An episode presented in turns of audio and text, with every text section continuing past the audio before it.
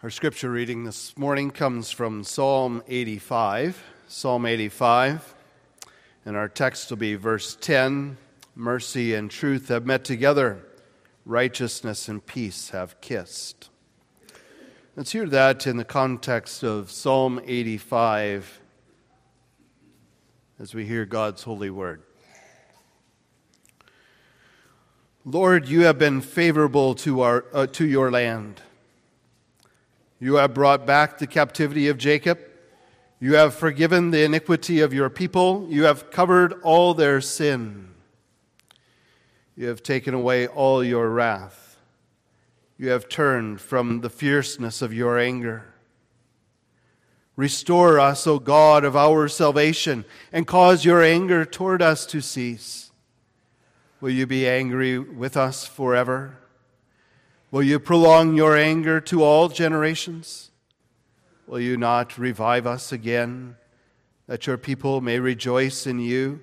Show us your mercy, Lord, and grant us your salvation. I will hear what God the Lord will speak, for he will speak peace to his people and to his saints, but let them not turn back to folly. Surely his salvation is near to those who fear him, that glory may dwell in our land.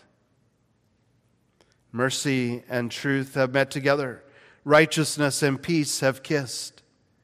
Truth shall spring out of the earth, and righteousness shall look down from heaven. Yes, the Lord will give what is good, and our land will yield its increase righteousness will go before him and shall make his footsteps our pathway. As far the reading of God's precious and infallible word.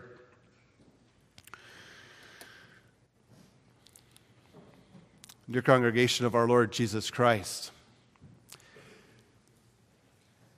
sometimes as we look at the world around us and we see the many challenges in our society, we see the deconstruction of really all that is truth.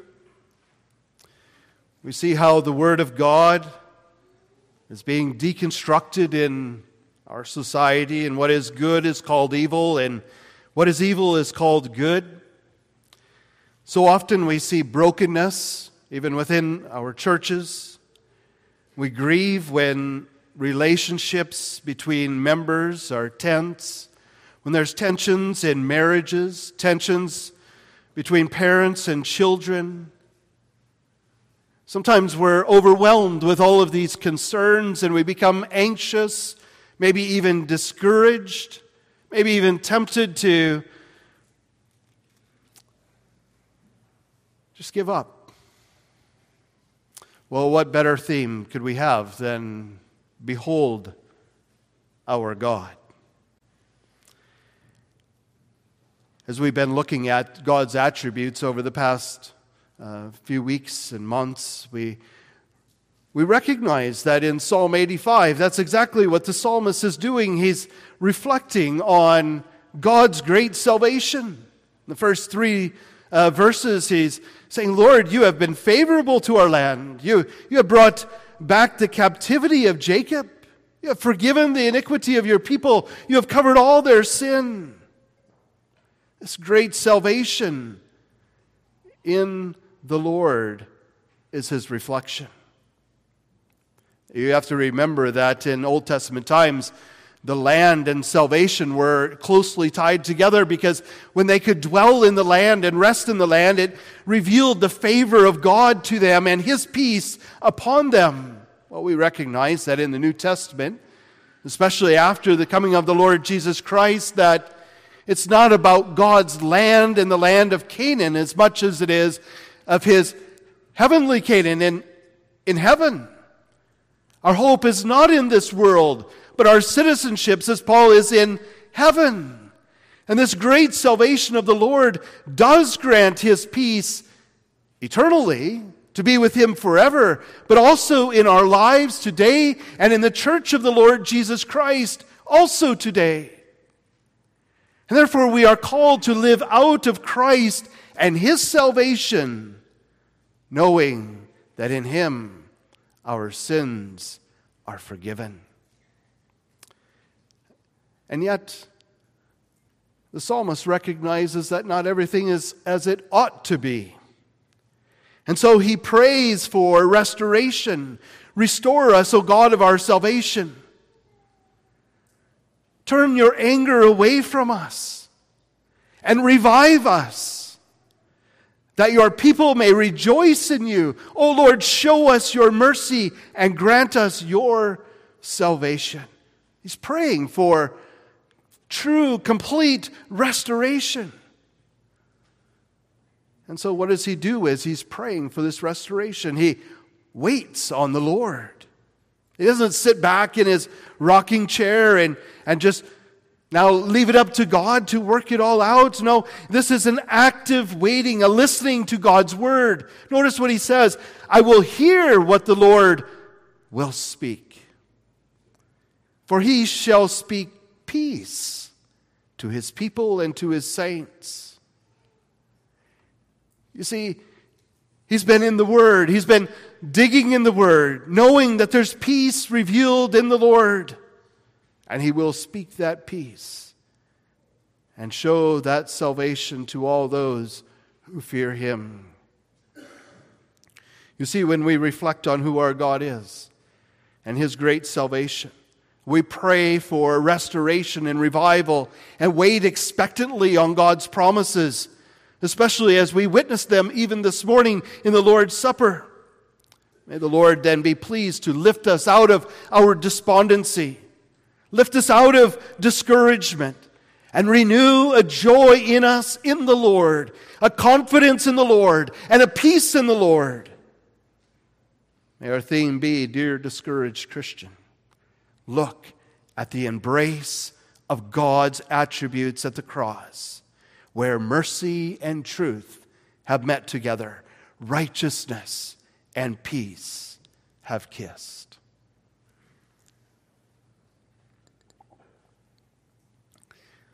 Let's see then the embrace of God's attributes at the cross. Mercy and truth have met together. What is this mercy. What is this attribute of God that's called mercy? Well, it's, it's really a word in Hebrew, it's chesed. And that word in Hebrew is, is just filled with meaning. It's to love, it's to show grace, it's to be merciful. It's to have a, a steadfast covenant love, the loving kindness of God.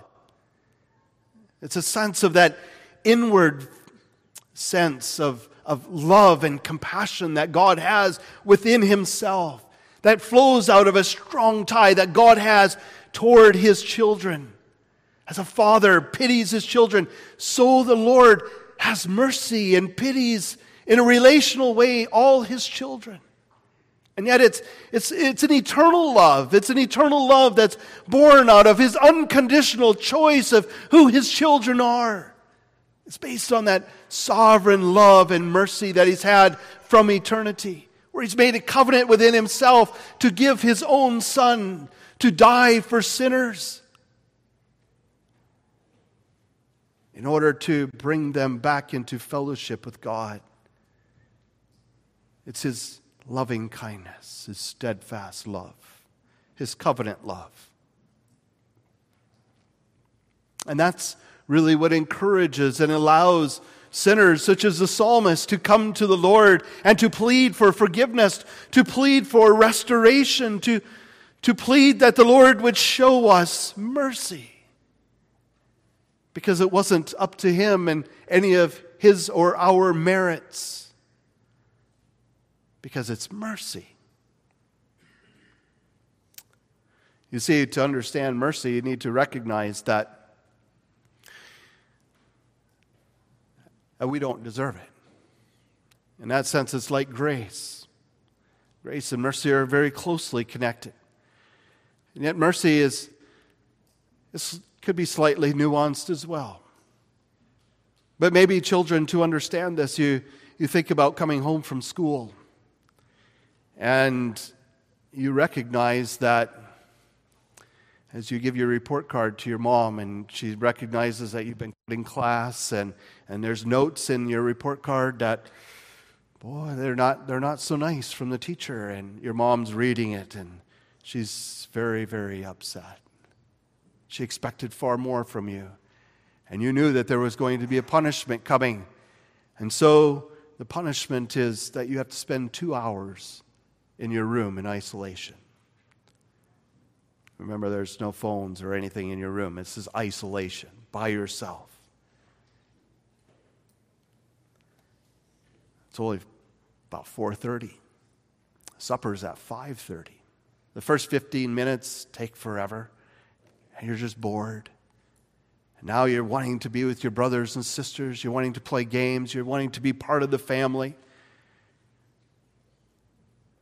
And then you recognize shortly after it's going to be supper time and you're going to miss supper. You're not even going to be able to have a meal with your family. And you start hollering down the stairs to your mom, Mom, have mercy on me.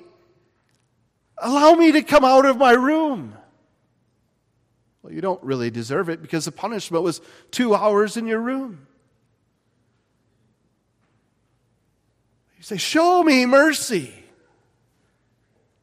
Well, we recognize the same thing, don't we, when we think about it in biblical terms? We all deserve death. The wages of sin, the Bible says, is death. Isolation from God, isolation from all that is good in God, a spiritual isolation from God, and one day a physical isolation from our loved ones in death.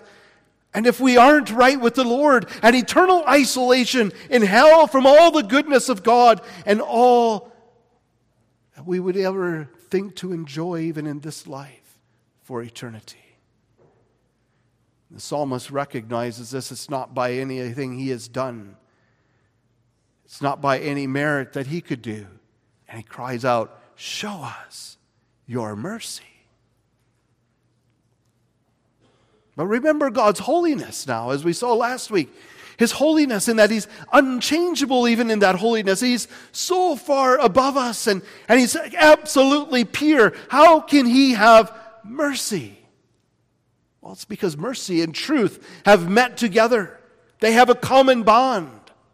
And the truth is, is also a characteristic of God. It means he's genuine and consistent and faithful in all of his actions. It's very clear from Scripture God is truth. He communicates truth. His word is truth. And therefore, his revelation of who he is in the word, his character is truth. His works are truth. His law is truth. His gospel is truth. The truth is that God is absolutely faithful and true. And this truth or God's faithfulness, it's, it's really, it's springing out of the earth, the psalmist says. And it's met perfectly in the person of our Lord Jesus Christ. Notice how they have met together as John reflects on this in John 1. As he beheld the glory of the only begotten of the Son, of the, of the Father, who was full of grace and truth. He's filled with mercy and truth. The Lord Jesus Christ is the union of mercy and truth in person. That's the truth of the gospel. As the Father declares, This is my Son in whom I am well pleased. Hear him, believe him, find peace in him, find mercy in him. The Son, he brings the truth. And he says, Truly, truly, I say to you, I am the way, the truth, and the life. He sends his Holy Spirit to lead us into all truth. And as a result, we as believers can, can have fellowship with the truth in mercy, to know the truth, to do the truth, to abide in the truth. That's, that's where it's met, is, is really at the cross, where they beheld his glory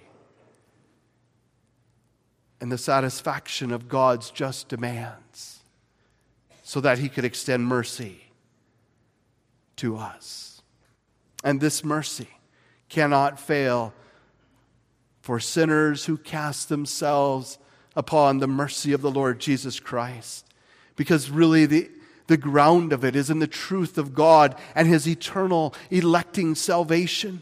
It's grounded in His covenant, it's grounded in His blood. His blood is sure because He is a God of mercy.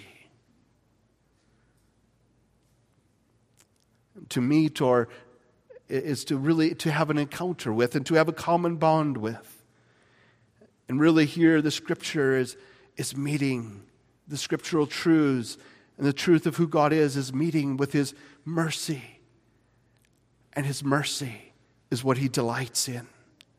If you look in his own word, he represents himself as merciful. He holds out that golden scepter of acceptance far more often than he, he hauls out the rod of iron because he delights in mercy. His mercy sweetens all of his characteristics. His mercy is his glory. Last week we saw how his holiness makes him so transcendent and really illustrious, but his mercy, it makes him come down to us in grace and forgiveness. It makes him make us right with him, to adopt us as his sons and daughters, and to one day glorify us with him forever. But how can you then meet a God who is holy in his mercy and holy in his truth? This is where the second part of our text comes in righteousness and peace kiss at the cross. Righteousness and peace kiss at the cross. Righteousness is to have a, a perfect ethical moral standard and to, to apply that perfectly in judgment. It's really a courtroom context. It's, it's when, when you have to come into a courtroom and you may have a, a speeding ticket that was that was had you have to pay now $200 in way of retribution. You owe that. You owe that $200 because you broke the law. And it's justly, righteously administered. And you pay the, what you owe. Well, let's think about this. God, who has created us in perfect righteousness, to live right according to all of his demands. And we have sinned, and the results are death, separation, opposition to God, being enemies of God, the very opposite of peace. And yet, righteousness and peace have kissed. They're in harmony. Peace is what brings two opposing parties together, to reconcile them, to be united in one, to be put into harmony. The word is shalom, peace. And how can this be possible? And again, it's through the Lord Jesus Christ, who is the Prince of Peace. As we find in Ephesians 2, verse 14, for he, Christ himself, is our peace and it's through his work on the cross to satisfy the righteousness of God that we might have peace. You see, really, this harmony of God's attributes is an eternal harmony within the Godhead itself and within God Himself as the Father and the Son and the Holy Spirit. In that eternal plan, in that eternal covenant made in eternity, God has said, There will be peace for my people. I will give my only son to die for sinners so that they might have peace with me, that they might have harmony with me. And there he reconciles his perfect righteousness and his perfect peace and his perfect mercy. There is fulfilled in time as, as truth and his faithfulness spring forth out of the earth. And righteousness is looking down from heaven as the Lord Jesus Christ takes upon himself our flesh. He becomes a baby in Bethlehem and he grows and lives a life of perfection and even suffers a perfect death. That earth and heaven could again be made in harmony reconciled together. And especially that harmony that comes between God and man in a covenantal relationship. He comes as a personal Savior, as a covenantal Savior. He comes as the very Son of Man and the Son of God to make peace between God and man. And that's really the whole covenantal context of this. It's the reference to God's living relationship with his people. It means that God, who's made a covenant with himself, who's made a covenant with his people, in truth must administer that covenant to bring peace to his people.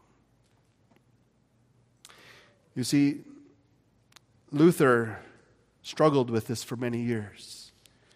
He struggled with this question how can I satisfy a God who is perfectly righteous?